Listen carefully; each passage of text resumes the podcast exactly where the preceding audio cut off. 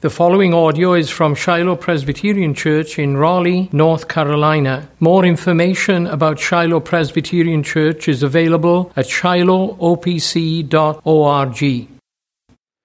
Gospel of Matthew, Matthew chapter 26. This morning we're looking at verses 36 through 46. This is page 832 if you're using the Pew Bible. Matthew chapter 26 and beginning in verse 36. This is the Word of God. Then Jesus went with them to a place called Gethsemane, and he said to his disciples, Sit here while I go over there and pray. And taking with him Peter and the two sons of Zebedee, he began to be sorrowful and troubled. Then he said to them, My soul is very sorrowful, even to death. Remain here and watch with me.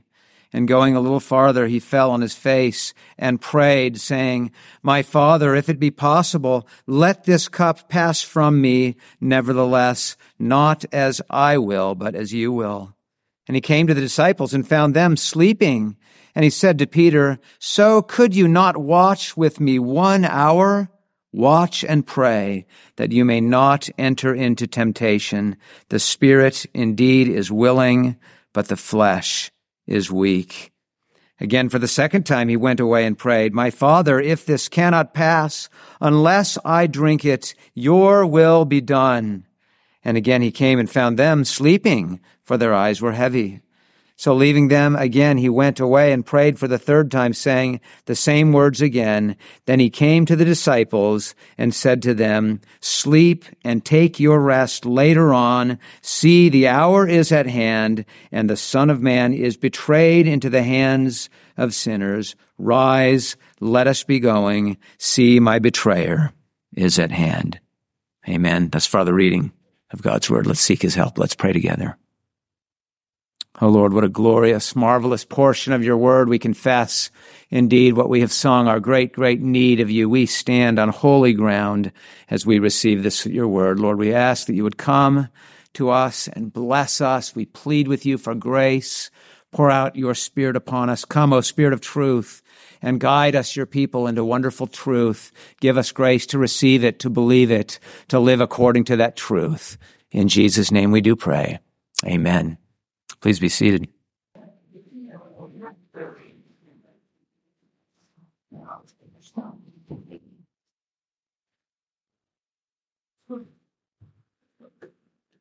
Well, it so happened that I was working on this sermon, thinking about this event on October 31st, which of course is such an important day for those of us who cherish all of the, the events of the Reformation, the day that nail uh, Luther nailed those 95 theses back in 1517. But I was thinking about that and it really made me, or thinking about the text really made me think about another day, actually a night, some five and a half years later after that, when Luther was there at the Diet of Worms. It was April uh, Uh, the 17th, 1521. And you may recall that, that Luther had been asked whether he would be real, willing to recant all the errors contained in his writings. And he had asked for 24 hours, 24 hours to deliberate what would be his response. And they granted it to him. And so he had a, a night to think about it. But it was not a night of great sleep for Martin Luther, as we can imagine. We can imagine just the, the anguish of soul he was experiencing, understood all that was, was, was at stake, uh, understood, understanding what it might cost him, wrestling with questions of, am I really willing to stand and say, so much of the church has been wrong about such important things? Am I alone wise? And yet, as he uh, wrestled with it, he knew the stance that he had to take for the truth of Christ. Well, he penned a prayer which he prayed that night, and it began with these words. O God, Almighty God everlasting, how dreadful is the world. Behold how its mouth opens to swallow me up, and how small is my faith in thee. Oh, the weakness of the flesh and the power of Satan. If I am to depend on any strength of this world, all is over. The knell is struck. Sentence is gone forth. O God, O God, O thou my God, help me against the wisdom of this world. The prayer uh, continued. I'm not going to uh, cite the entire prayer there, but what made me think of that prayer is the fact that that prayer has been referred to as Luther's Gethsemane. Luther's Gethsemane. Well, friends, I suppose uh, thinking, imagining that experience of Luther perhaps gives us just a just a, a tiny sense of what we see in our text this morning. This is the original. This is the true Gethsemane experience, that of our Lord. Oh, what sorrow. Oh, what anguish. What dreadful terror. This is the first time in Matthew's gospel that we see the particular, these particular emotions on the part of our Lord, as we see mentioned in, in verses 37 and 38. But our, our, our Lord met this anguish with prayer. Oh, how our Lord prayed. In contrast with the disciples, he prayed. He prayed like no one else ever did. Prayed like no one else ever could. Matthew shows us three instances of Jesus going, praying, and then returning to his disciples. In contrast with the disciples and without any of their support on this night of unimaginable crisis, our Lord drew near to God in prayer and he purposed to finish the work given him by the Father. Our message this morning is this amidst the failure of his disciples and his own anguish over what was before him, Jesus was resolved to obey the Father all the way to the cross. For our three points this morning, we're simply going to consider kind of the three parts of that statement. We'll consider first the failure of the disciples. Secondly, our Lord's own anguish. But then lastly, his unwavering resolve unto perfect obedience. So let's think on those three things. Begin with then with the uh, the failure of the disciples. The text focuses obviously primarily about Christ. This is about him, but there is a dual focus. The spotlight also falls on these disciples, and they're not pre- presented in such a positive light, are they? It's not a pretty picture. I would say as a side note, once again, I would say amen to what Pastor Holst showed us last week. Here again, I think this gives us more reason to believe that the testimony of the New Testament is absolutely true. If these disciples had been making this stuff up, surely they would have presented themselves in a more positive light. But on that note, is uh, it's, it's worth mentioning, as some have this narrative has caused some to raise the question, how did the disciples bear eyewitness testimony of events through which they slept, as we see it in our text this morning. We can imagine Matthew writing his gospel, you know, consulting Peter and the sons of Zebedee and saying, you know, you were with them there that night. Tell me about it. What was it like? What was, what was his praying like? What was Jesus like? And they're embarrassed and having to admit, well, we kind of fell asleep that night. What an embarrassment indeed. No doubt, of course, despite their failings, the Spirit inspired a faithful and inerrant witness, a testimony of all that took place. We don't know exactly how that happened. Perhaps during our Lord's resurrection uh, appearances, he was able to, you know, fill in information and the, the, the missing gaps due to their sleepiness. And the spirit, spirit surely could call to mind a perfect remembrance of things that they saw and heard, even if they were half asleep. Of course, the spirit could reveal things to us that we did not even witness in person, but the apostles are said to have been eyewitnesses of the events of Christ, his death, his, re- his life, death, resurrection. And clearly we see in the text that they did witness some of our Lord's agony. We see in verse 37 that it was, it was as he was taking with him Peter and the two sons of Zebedee that he began to be sorrowful and troubled. He told them so in verse 38, my soul is very sorrowful, even to death. At any rate, note just, just how terribly miserably, miserably they fail their Lord. And Matthew, uh, to, to think that Matthew recorded that this if he recorded this event right after recording those, those boasting, proud words that we saw of Peter. Boasting, you recall, we saw last time, of such, such loyal devotion, not only from Peter, but the others as well as we saw. They'd all, all promised, they'd all promised Jesus in so many words, you can count on me, right? I'll be there for you, Jesus, all the way and even unto death. How empty those promises turned out to be. Here was their Lord. Here was their master. Here was the, the one they'd been with and learned from all these days. And, and, and here at the, the hour when he needed their, their support at the most. And he wasn't asking a lot of them, right? It's not like he was asking them to die for him that night as they foolishly claimed that they would be willing to do. All he was asking was for them to be there with him, right? To, to, to, to be there with me, pray, remain here, and watch with me. Surely Jesus knew that it was, it was he, not they. He was the one who would have to do the serious work that night. But all he was asking was for them to be there with him. And we see their utter failure, utter failure even to play a small supporting role in any of this. They failed him. Three times they failed him. He returns to them the first time, verse 40, and he finds them, them sleeping. He addresses Peter particularly. Maybe, maybe Peter, you know, wakes up a little bit from his sleep. But what sad words for Peter to have to hear. So could you not watch with me one hour, not even one hour of support, Peter? We see those, those well-known words of verse 41, the spirit indeed is willing, but the flesh is weak.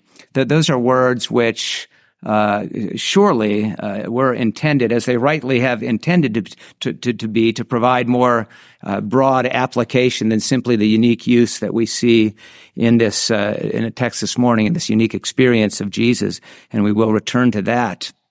But it is clear Jesus was asking them, "Stay awake for Him, stay awake for Me." He reproved them for not doing so. Could you not watch? And he asked them, watch. That is, stay awake. Watch with me. Watch and pray. They failed him the once. They failed him twice. We see in verse 43 the second time.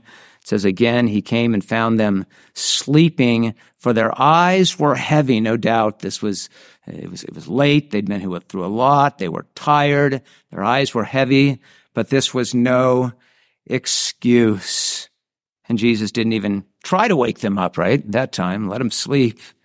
And then the third time, third time he spoke words which, which are hard to interpret, uh, truthfully. I think the ESV is not particularly helpful on this point when it supplies those words later on. Sleep and take your rest later on. I, I do think that other translations get this better. I think as some have suggested here, that really the words of our Lord in this particular instance uh, are somewhat ironic. There's an ironic command intended as a rebuke, kind of like just just go ahead, sleep on, kind of like a a, a parent rebuking a la- lazy teenager who refuses to get out of bed. Right? Are you just going to sleep your white? Fine, just sleep through school, sleep your entire life away. Obviously, it's not that our Lord was wanting them to continue sleeping at this point. There was, there was no way that that was going to happen. The arresting party was about to arrive, but I think it was kind of like saying, you've failed me. You've slept through the hour when I needed you the most. You might as well just sleep. You might as well just sleep through the entire night. But the point here is that they, they, they utterly failed him. Rather than providing him support that he needed amidst his anguish, they only became a, they only added to that by their failing to, to, to support him. And it was painful, truly painful. And that brings us to our, our second point this morning. We see not only the failure of the disciples, but we see our Lord's anguish, anguish over what was happening, anguish over what was before him. If it is true that, that what Luther would endure on that dreadful night in Worms some 15 centuries later was nothing at all like this, and that is true. It's nonetheless true that Luther could know that all that he experienced that, that night, God truly understood. God understood what it was like to experience such anguish. God himself had, had come and experienced unimaginable human anguish in Jesus Christ. I think this is one of the great texts that show us so wonderfully, so powerfully, both the true humanity as well as the true deity of Jesus Christ. Clearly he was God, and that's proven in, in, so many ways in the Bible, Matthew's gospel included, but I think we see it in our text in a number of ways. To start with, proven by the reality of what was before him. I think that itself is proof of Christ's deity. What do I mean by that? Well, only God, only God could carry upon his shoulders the, the, the weight of the salvation of all of the world. Only God could, could, could bear the curse of the sin of all who would ever believe in him. The efficacy of the work of Christ clearly is, is tied to his deity. Only God could save. Jesus had to be God. Jesus was God. Jesus is God.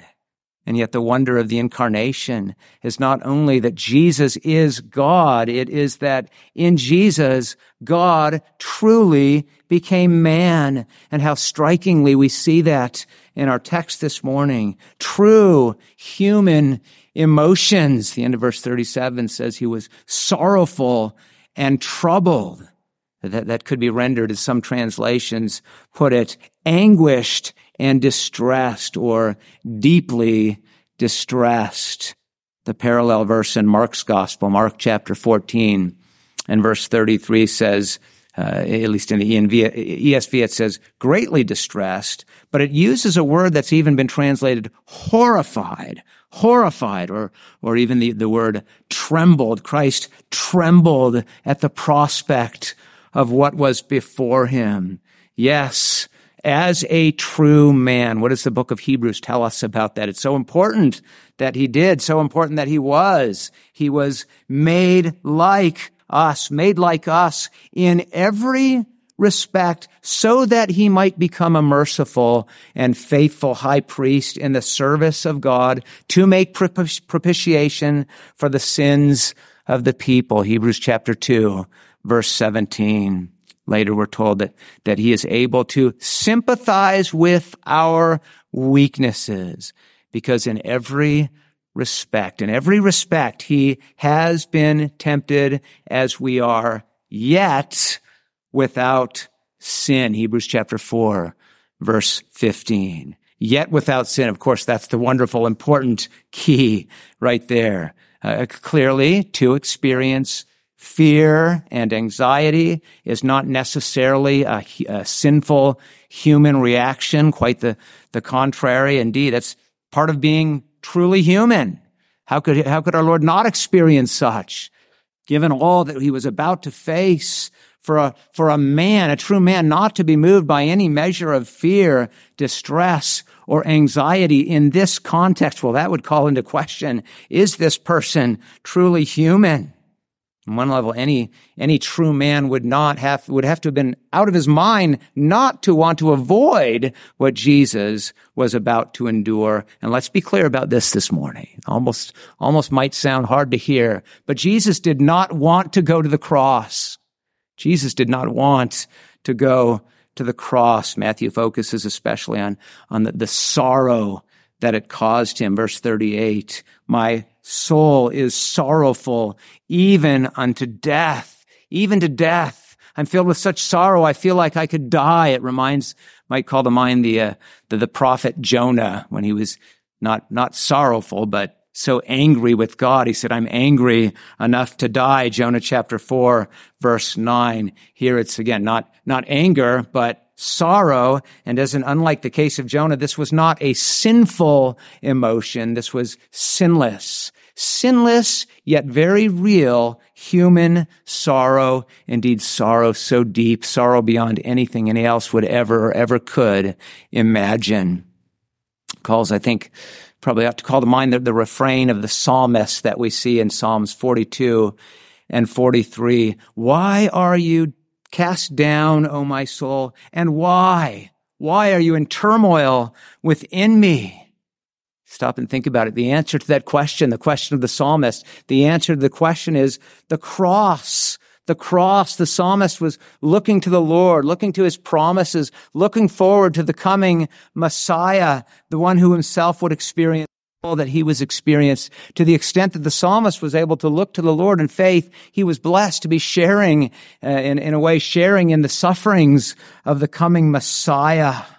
Only the path through suffering would end in glory. And it was Christ then who enabled him, even amidst his great sorrow, to look to the Lord in hope, in faith. Hope in God, he writes, for I shall again praise him, my salvation and my God. Sorrow with hope, but make no mistake about it. This was true sorrow indeed. But to me, most striking about, most striking of all that our Lord experiences in this text is the fact that there were things that Jesus did not fully understand as man. Here again, this is difficult to wrap our brains about. As God, He knew everything. He was omniscient.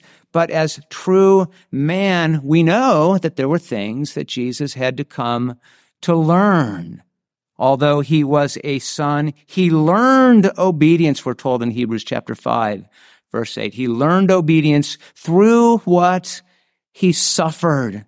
And I think that part of his learning was coming to understand the absolute necessity of the cross. Was it absolutely necessary for the Son of God so to suffer, to suffer hell, to drink that cup of which he speaks. Might it be possible for the cup to pass? This is the cup of the wrath of God. Psalm 75 verse 8. For in the hand of the Lord there is a cup with foaming wine well mixed and he pours out from it and all the wicked, the wicked of the earth shall drain it down to the dregs. Was it really necessary for the Son to drink that cup? For the Son to die the death of the wicked, to take upon himself the judgment, due the wicked, the judgment due you and me and sinners. Was it necessary truly to be forsaken of the Father, to become the enemy of the one with whom he had known perfect fellowship and love forever and ever and ever? Oh, the horror of it all. How could it not have him truly questioning, requesting. It was a sincere request in verse 39. My father, if it be possible, let this cup pass from me. This might strike us as strange, maybe contrary to what we've seen, because we've seen Jesus speak uh, words that would su- suggest that certainly he did know the certainty of his imminent death, even earlier in this very chapter, verse 24. He told told Judas that, that the Son of Man goes as it has been written of him. Surely that was a reference, was it not, to the, the settled purpose of God prophesied in the scriptures. Surely he knew that he had to die. How do we make sense of him now here questioning this? One commentator says this, quote, what is happening in Gethsemane is not the discovery of this as a new fact, but the need to come to, to terms in emotion and will with what he has already known in theory. It's like he's known it with his head, but he has to come to know it in his heart. Maybe there's truth to that. Maybe that's what's going on. I also think that, that as true man, our Lord grew in knowledge. He grew up in terms of his full understanding of the plan of God. Again, I don't think he would have made that request if indeed he had not wondered if it were possible. Could there be any other way? I think this should encourage you, friends. If you if you ever struggle to understand the absolute necessity of the cross, well, you're in good company. Even Jesus himself, the man Christ Jesus, came to learn. And what he came to learn was that it was not possible for that cup to pass. He would have to drink it, and he would have to drink it down to the dregs. Who could fully understand that? It was indeed incomprehensibly horrifying. How could it not cause deep, deep anxiety, fear, distress, sorrow, anguish, anguish indeed. But that makes what we see next all the more wonderful and marvelous as we move to our last point this morning. We see how amidst the failure of the disciples and his own anguish, we see his unwavering resolve, unwavering resolve unto perfect obedience. I, I, think again, I can't get away from that word growing. It really grew on me this week. Pardon the pun there, but I think we would say growing, growing resolve or, or full grown. I would say in a sense, we could say here before our eyes, we witness his growing resolve now becoming full grown. I mean, we're, we're given a sense, I think, of that with that third prayer. Your will be done. It's now settled, even from his human experience, even his great anguish notwithstanding. It's like, it's going to happen. The, the die is now cast, as it were. He will drink that cup. He will obey the Father. He will go to the cross. He's ready to say what we see him say in verses 45 and 46. The hour is at hand and the Son of Man is betrayed into the hands of sinner. Rise. Let us be going. See, my betrayer is at hand. He's ready to go. He goes willingly. So important to say that. Willingly as one writer puts it, the will of God is, is not imposed on an unwitting victim, but is deliberately faced and shared by the Son himself. And it's not that there was ever any question of, of, the loyalty of the Son to the Father, never any question of his commitment to obedience. Just again, growth in understanding of what the path of obedience must look like. And as he grew to understand, he only grew more and more and more determined to obey. Perfect submission. Submission reflected in what he did with his anxiety and his fears and his sorrows. Where did he go with them? He took them to the Lord in prayer. True prayer, godly prayer involves submission. When we pray, we are asking God for things agreeable to His will. And that's exactly what Jesus did. Even in that first prayer, right? Falling on his face, my father, if it be possible, let this cup pass from me. Nevertheless, not as I will, but as you will.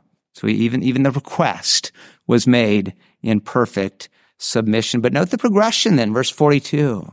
He's gone from, gone from asking whether the cup could pass to where it seems he's more fully come fully to understand that it cannot pass. And again, with more complete understanding comes more complete commitment. My Father, if this cannot pass unless I drink, your will be done.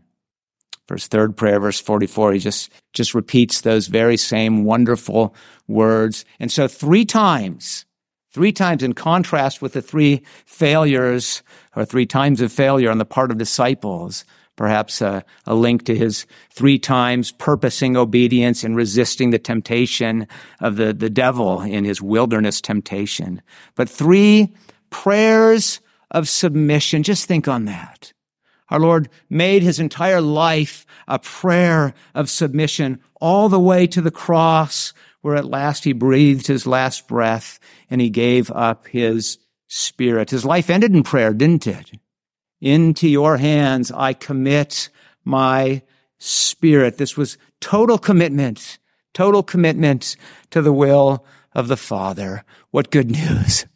This was total commitment to doing all that was necessary to accomplish your salvation, dear friends.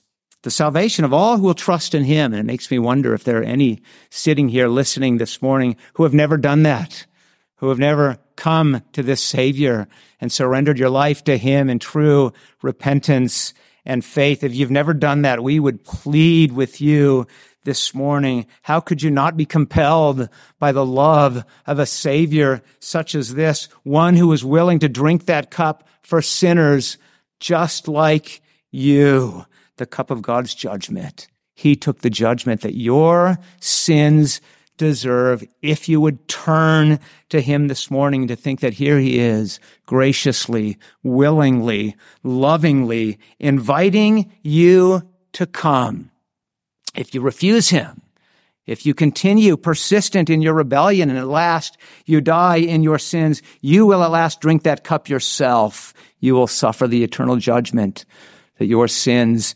deserve. Why not come? Why wait? Today is the day of salvation. Believe on the Lord Jesus Christ and you will be saved. Believe on him. Trust him. Even Christians this morning May your faith be strengthened as you look to Him uh, afresh and find in Him a Savior worthy of your trust and worthy of your resolve unto perfect, uh, and not perfect, but worthy of your resolve unto obedience. And your, your obedience, my obedience is imperfect. There's sin in us, but we can say it this way. Jesus gave himself wholly for us that we might give ourselves wholly unto him. And if we've come to him, we understand that our life is not our own. You belong to Christ. You are his. There's so much we could say this morning in terms of what our text teaches us about what that life ought to look like in Christ. Let me end very briefly with three words of application. The first, we've seen much of, uh, much of this lately. Pray. Pray. The Christian life is a life of prayer. Our Lord surely teaches us that the best place to, to, to be is on our faces before the, before the, the Lord in prayer. There we know fellowship with Christ. And only then do we find strength to obey him, to walk with him. Those words in verse 41 are for us. Watch and pray. Pray that you may not enter into temptation. The spirit is indeed willing, but the flesh is weak in, in, in saving us. God has, has changed our hearts. He's changed our will such that we desire to be faithful, but we, we find that with our will, we must fight against the sinful flesh. And such an important way that we do that is in prayer. In prayer, finding strength from God. The old hymn put it well. I hear this say, thy strength indeed is small. Child of weakness, watch and pray. Find in me thine all in all. And then secondly, cling to Christ, cling to him even when your friends fail you. Friends will fail you, right? They failed our Lord in this text. And so our Lord fully understands that. When the disciples failed him, what did he do? What did he do? He drew near to his God. The apostle Paul understood what it was like to be failed by his friends, even in his apostolic ministry, even some of the faithful ones. He wrote in 2 Timothy chapter 4 verses 16 and 17. He wrote, At my first event, defense, no one came to stand by me, but all deserted me. May it not be charged against them. But he wrote in verse 17, but the Lord stood by me and strengthened me. When your friends forsake you. Run to the one whom you, who you know will never, ever forsake you. What, what, what irony here. Jesus goes to the Father. Ironically, he's the one who knows that he had to be forsaken by the Father. We can say wonderfully, Jesus was forsaken so that you and I would never, ever have to be forsaken. Let the world forsake you, even your friends. Jesus will never forsake you. Last point of application. Surrender to Him your anguish. Anguish is a strong word there, isn't it? It might sound a bit extreme here, but I mean the suffering, the grief, the pain, the anxiety, the distress We all experience those things, though we never, ever will experience them as Jesus did. And Jesus understands. Jesus understands our, our human weakness, even our, our struggle in terms of our inability to understand all of God's purposes and our circumstances in our lives. And we know, of course, that, that, that with us, there's, there's sin mixed in with the way in which we experience all of these things. But God calls us by his grace to surrender it all to him. Christian, you are, you are not to be ruled by your anguish. You're to submit to God. Humble yourselves, therefore, under the mighty hand of God, that in due time he may exalt you. What, is, what does Peter say? Cast all of your cares, cast all of your anxieties upon him, for he cares for you. You will experience suffering, grief, sorrow, pain, anxiety, distress, even the frustration of your own limits of understanding, but you are not you are not to be ruled by those things. Luther did not succumb to his anguish on that dark night in April 1521. He felt like the, the dreadful world was against him, was about to open up its mouth to swallow him up. He prayed, O God, O God, thou my God, help me against the wisdom of this world. And we know the wonderful story, how God came to his aid. He helped him. Uh, Luther was able to, to, God lifted him up uh, in such a way that we, he was, he was able to rise above his anguish, his fear. He was able to rise up and, and, and make that wonderful stand that he took. Here I stand. Here I stand. I can do no other. God help me. God helped him. And Luther overcame. But Luther overcame not by his own strength. Luther overcame because Christ had overcome and by the mighty fortress, the power and the grace of Jesus, the Messiah of the true Gethsemane. Luther was able to take that stand that he took. And it's that same power, it's that same grace which is at work in your life and my life. And so, dear Christian, no, your anguish is not to be your master. Jesus is to be your master. And his grace, his grace is sufficient for you to be able to say with Christ, to be able to say in Christ, not my will, but your will be done. Amen. Let's pray. Lord God, we would pray that by your Spirit working in us, uh, out of that life that we have in Christ, that that would be our prayer. Lord, use your word, we pray, to conform us more unto his image, to make us those who are ready to abandon our own uh, will and to do your will. Oh Lord, fill us with your spirit and your word this day, that we might live by it, that we might walk in the obedience of the faith that is in Christ Jesus. For it's in his name that we do pray. Amen.